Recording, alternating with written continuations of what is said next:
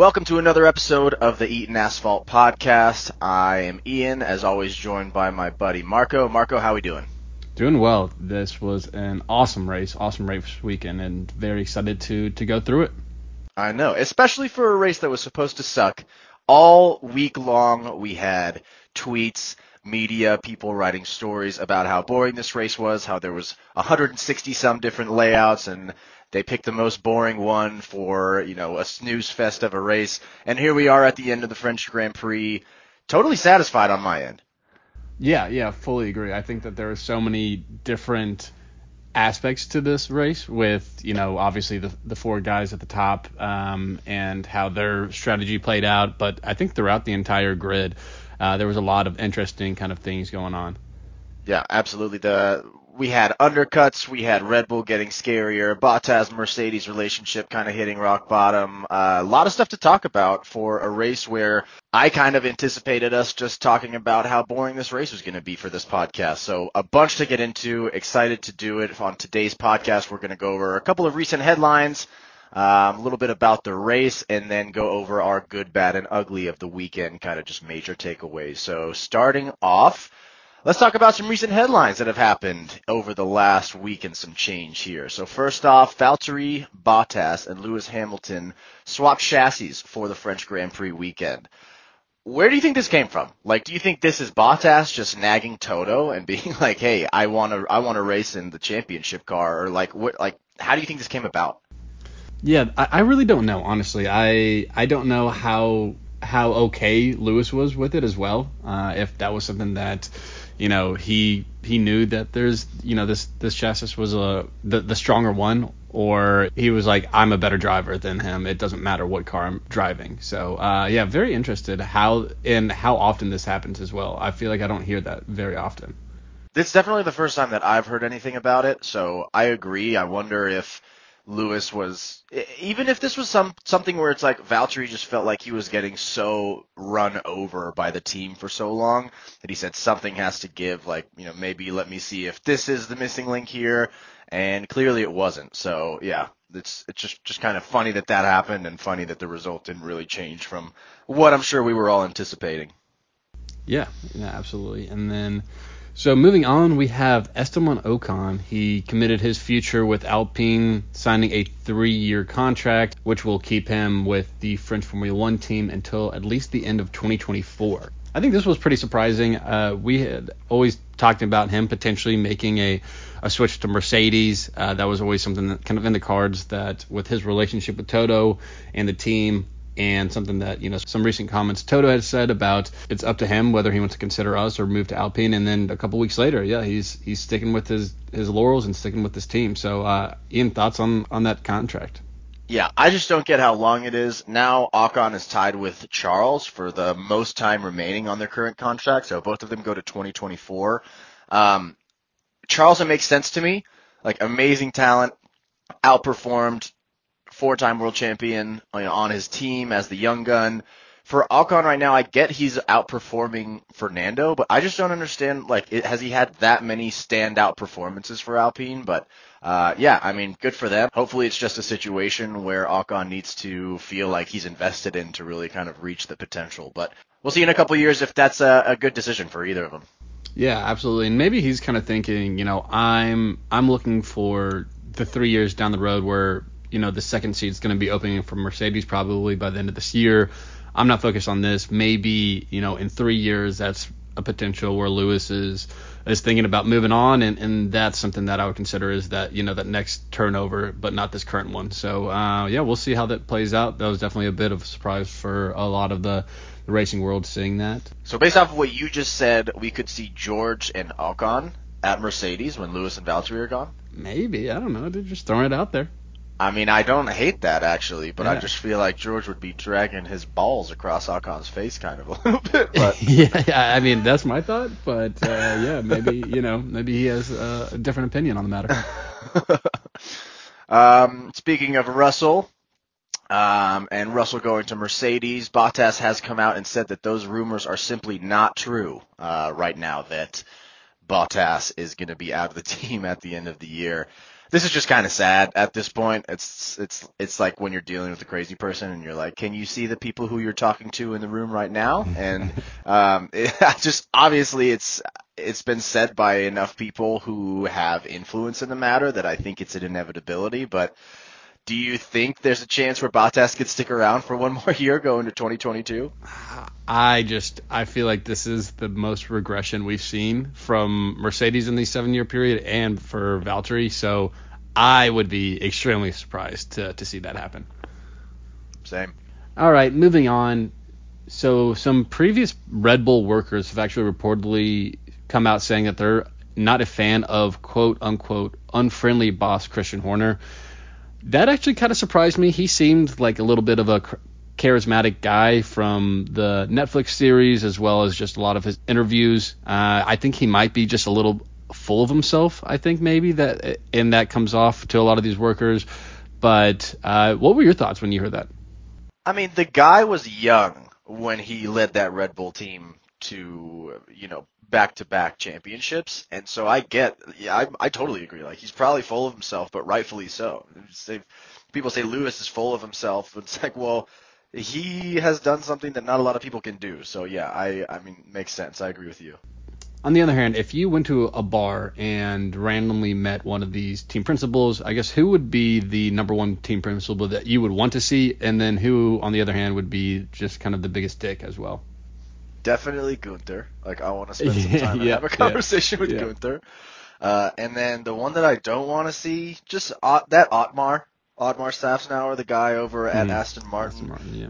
Otmar just kind of seems like the big nerd that gets picked last for all of the, you know, all of the sports games and, and kickball. He's playing way, way outfield. Just doesn't seem like a very fun person. And I don't know. What about you? Do you, I mean, where does your answers vary? I, I was thinking Gunther would have been up there for me in a weird way. Like I think it would be just a a very odd conversation, but kind of enjoyable. I think Zak Brown would be a, a great guy to hang out with as well. He seems pretty down to earth, and uh, there is no accent issue that we have to worry about with him.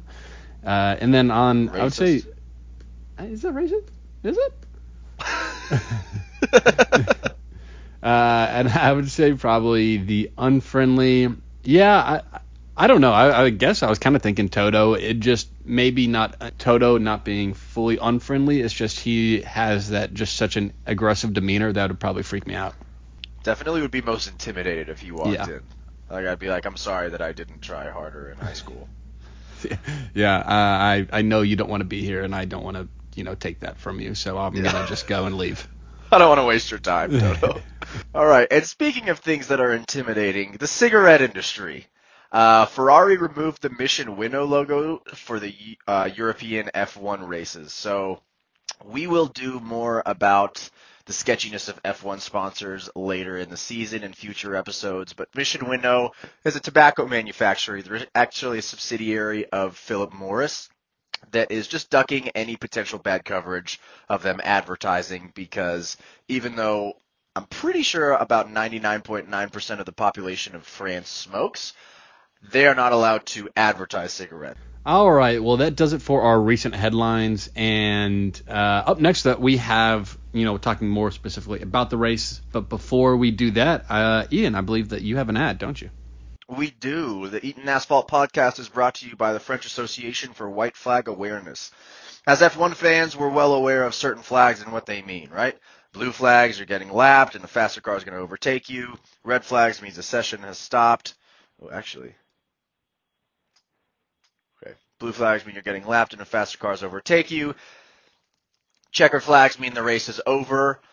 Red flags obviously means that someone has purposely crashed out of a qualifying session. But Marco, do you know what a white flag means in F1? Uh, I do not. I would love to hear. Sure. So the French Association for White Flag Awareness has been an important pillar of the French culture for years. Their mission is to educate everybody on the importance of white flags. White flags mean that there's a slow moving vehicle ahead. So now that you're aware of that, you can completely surrender that ignorance, completely succumb to learning that knowledge. completely succumb to learning that knowledge. The French Association for White Flags. Give in, back down, and quit. All right, what a great ad! I really appreciate them, and uh, really timely for that race this weekend. So moving on about the race, uh, as as you guys know, we go through the top five teams listed on the constructor rankings. And first and foremost, the Red Bull team, who has been on first for a couple weeks now. And going through them, they had a great weekend, third race win in a row for them, pulling 37 points ahead of Mercedes. Both drivers did exactly what they needed to do here. I think that you know they took two strategies, two different strategies, and both really did everything that they needed to do. Sergio has always done incredibly well with tire management. He's always been a driver that has been able to, to do that. And so having him on that one stop strategy and he was able to attain that pretty well was great. And then obviously Max being able to take that undercut and did that to perfection with Lewis. I think even everyone was pretty surprised even when he did the undercut, Lewis coming in and after that pit stop, Max coming up uh, pulling out ahead of him after that. I, you know, their pit stop was pretty quick. I think it was 2.5 seconds around that that time frame. So no one really saw that that pace Max really made up so much over those two laps before Lewis came in. So uh, that was really great to see. And overall, yeah, definitely won the weekend here. Uh, I would say compared to all the other constructors. Yeah, I totally agree. Checo did exactly what his role was going to be today. Uh, the 1-3 is awesome. It's nice to see them kind of switching lanes with Mercedes with a with a 1-3 versus a 2 on the podium. Um, speaking of Mercedes, I don't think they should be super super worried because I think that they have the money behind them to improve throughout the season. But man, what a tough day. Second lap, Lewis was starting to complain about his tires and Bottas was begging for a two-stop strategy throughout the race and it just seemed like everyone was on different pages. Lewis had a very impressive run even though he Lewis had a very impressive run at the end of his second stint. You know, his tires were definitely falling off. He was his tires were definitely falling off. You could see the graphic on the F1 TV talking about how he was working with basically 10 or 20% of his tire tread. But still, he kept it up until the last six laps, which was where his team told him that they were going to run into some issues. And obviously, getting passed by Max was a was a kick in the teeth for him. And then the other side of Mercedes, looked like switching the chassis for Bottas and Lewis didn't really matter. So I think, is it safe to say that we are 100% in bye bye Bottas season? Yeah, I think. I mean, if I if I were a betting man, which I am, I would say that we do not see him in the Silver Arrow car next year. R.I.P. Yep, uh, it was fun while it lasted, I would say, but uh, we'll see how much he can do for the rest of the season. Maybe that changes. And moving on to third place, we have McLaren back up at the third place. They had a very strong weekend as well, outside of that one-two. They ended up five-six with Lando and Danny respectively.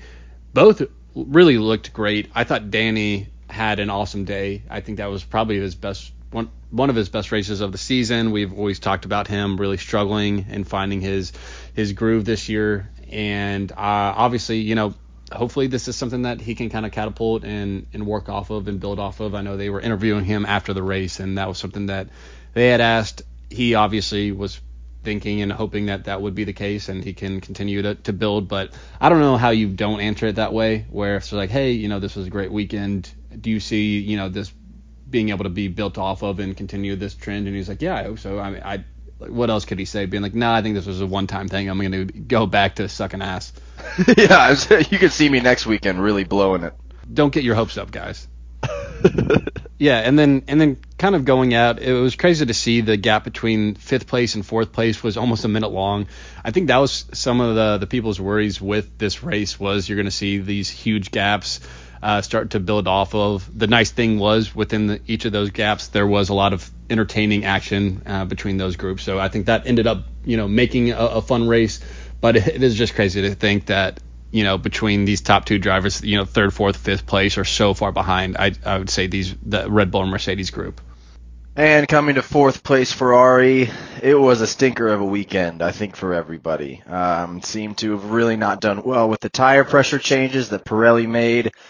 11th and 16th, Marco, you said that it was like a Ferrari finish last year, which is true. I mean, like both both teams out of the points just can't happen when you are fighting for third place with McLaren, who for the first couple races had both drivers pretty consistently in the points. I know Danny Ric wasn't too too strong, but still, they're still like adding to their points total.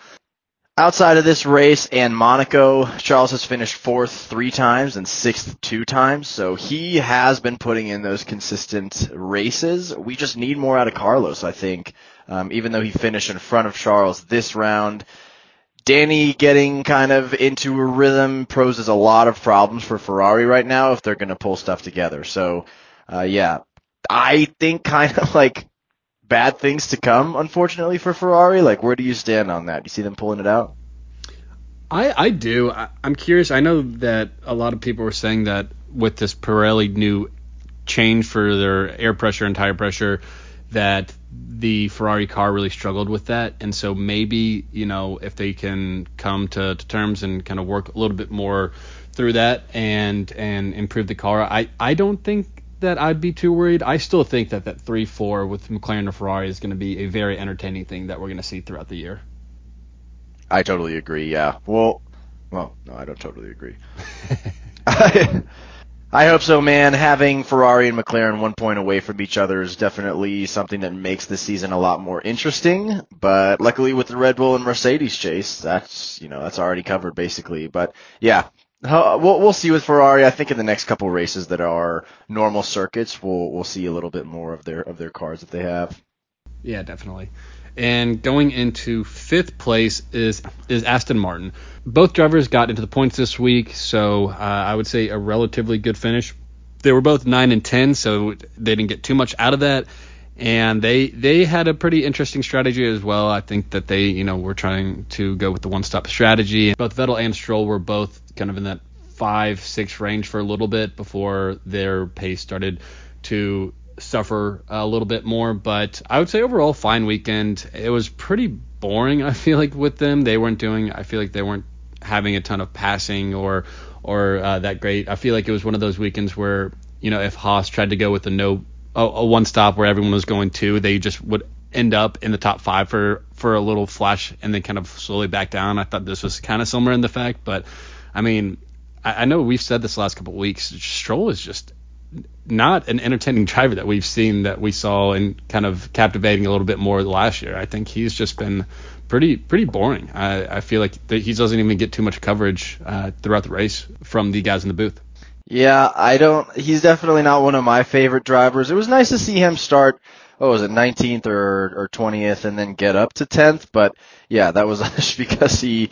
I mean, we were like 39 laps into the race, and I'm like, do they know that they have to stop? Like they can't. They can't just go all the way on on one set of tires. So yeah, we'll we'll. I mean, again, we'll we'll see with him, but it's good to see Seb kind of holding steady into the points after an awesome performance in Baku. So yeah, I agree with you. You think you're a Seb stan or? Um, I would say I do kind of enjoy him. I he's not one of my he's not a top favorite driver of mine, but it is nice to to see him do well. He he is actually a pretty entertaining person. I feel like when they're interviewing him, and seems like a nice guy. So yeah, more power to him if he's doing well.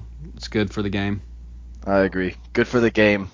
All right, we are going to move on to our good, bad, and ugly main takeaways for the weekend. But before that, Marco, I think you have a message from one of our sponsors. I sure do. So this part of the podcast is brought to you by the upcoming film King Kong 6: Harambe's Return.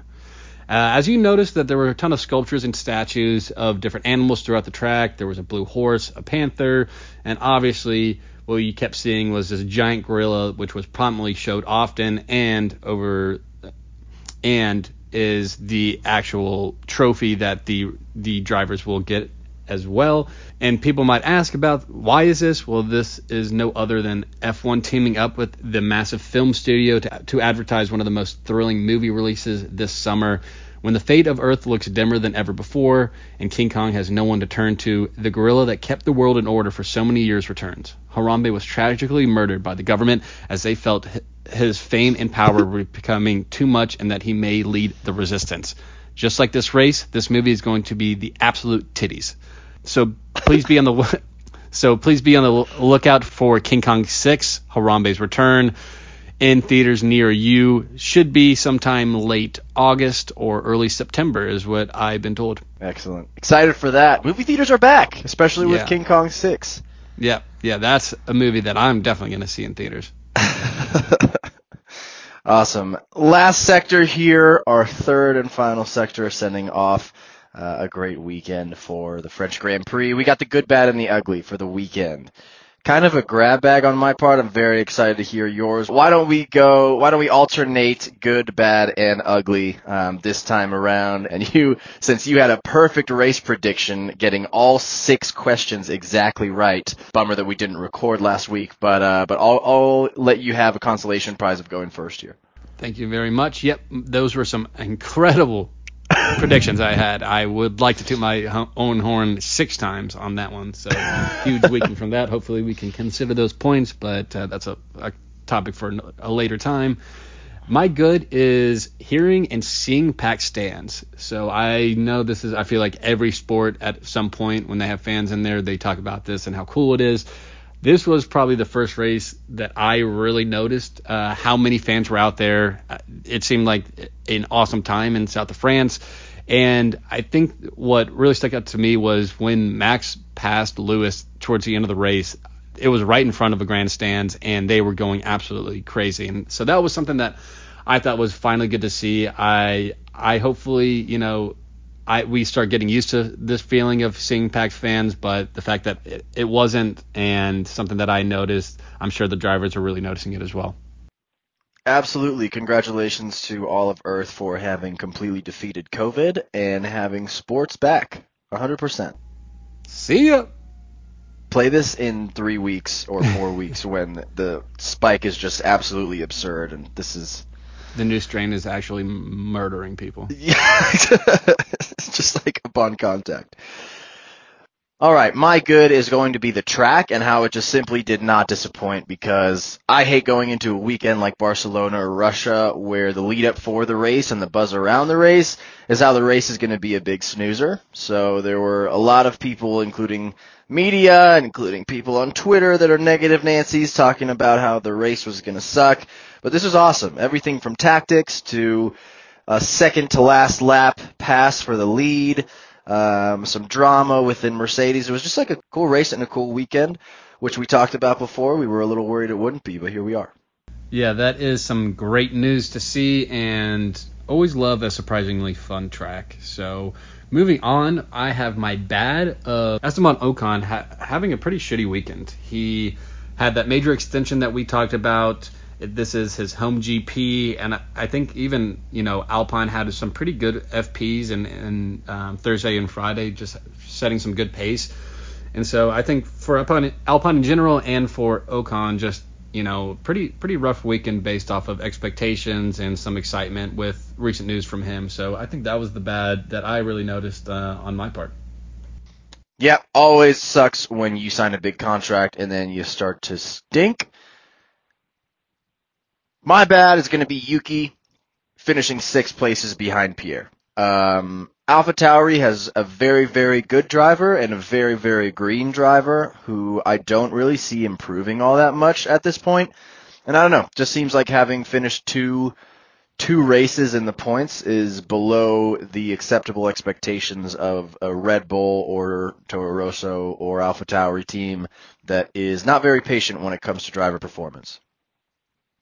Yeah, I think your take on Yuki's uh, a little harder than mine. I mean, obviously, yeah, he's a rookie. Uh, there's still some improvement spots on that. I do agree that he has had some some growing pains recently, but uh, we'll see. I don't know. I have a little mo- more faith in him. I I know you have your your angst against him with just kind of how big of a dick he is, so that does make sense. But uh, I don't know. I, I I would still, you know, I still got some faith in the short guy. You think that he's going to be around next year? Because I think his contract is up at the end of this year. I would say he's around next year. Yeah. All right, we'll see. You don't think you think he's gone? Yeah, I can't see him sticking around. He's only here until the end of the year, and I just feel like he is not very well liked probably around the garage, and he's not really bringing home performances that make that not the center of attention, right? So Yeah. I don't know. We'll see. I'll bet you a hundred dollars. I do not want to do that. Uh, well, moving on to the ugly. So my ugly is the relationship with Valtteri Bottas and Toto Wolff and the pit crew. So I know we, I feel like we just harp on this a ton, uh, pretty much every episode, but seeing this it pre- is just so prevalent, uh, especially this race, as we mentioned, he wanted to do the two-stop strategy. They completely ignored him, and hearing him on the radio, wasn't like something that he was, you know, leaving up for for the pit crew to decide. It was he had his his opinion set, thinking that that would have been the best strategy, and they just completely, continuously, over and over again, ignored him. And then once he realized that Perez was eventually going to pass him, you should you saw a lot of his anger and frustration come out, screaming at the at his race engineer, and uh, just saying, you know, why didn't you guys listen to me? I kept saying this, I kept saying this, and it, it could almost seem like the the pit crew got a little he got a little snipey back at him actually uh, just um, which I don't really get on his side because you know I feel like if you're gonna make this decision it's gonna backfire. You should be willing to kind of eat some shit for for ignoring your driver and what they had to say. Definitely. Those relationships are becoming more and more frayed and more and more strained as the season goes on. And yeah, I don't see Bottas being to blame too too much. Like they've really screwed him on a couple of different areas. And an idea where you kind of block off Max trying to get to Lewis is only good if it works. But if you don't have the tires and your driver's been telling you that he doesn't have the tires, it is what it is. So. What a mess. What a mess Mercedes is. And I personally couldn't be a bigger fan of it because it makes it more exciting. And my ugly is going to be Ferrari having both drivers outside of the points. We already mentioned it when we were recapping Ferrari, but yeah, Carlos only beating George by a couple of seconds and Charles getting sandwiched by Alfa Romeos is bad.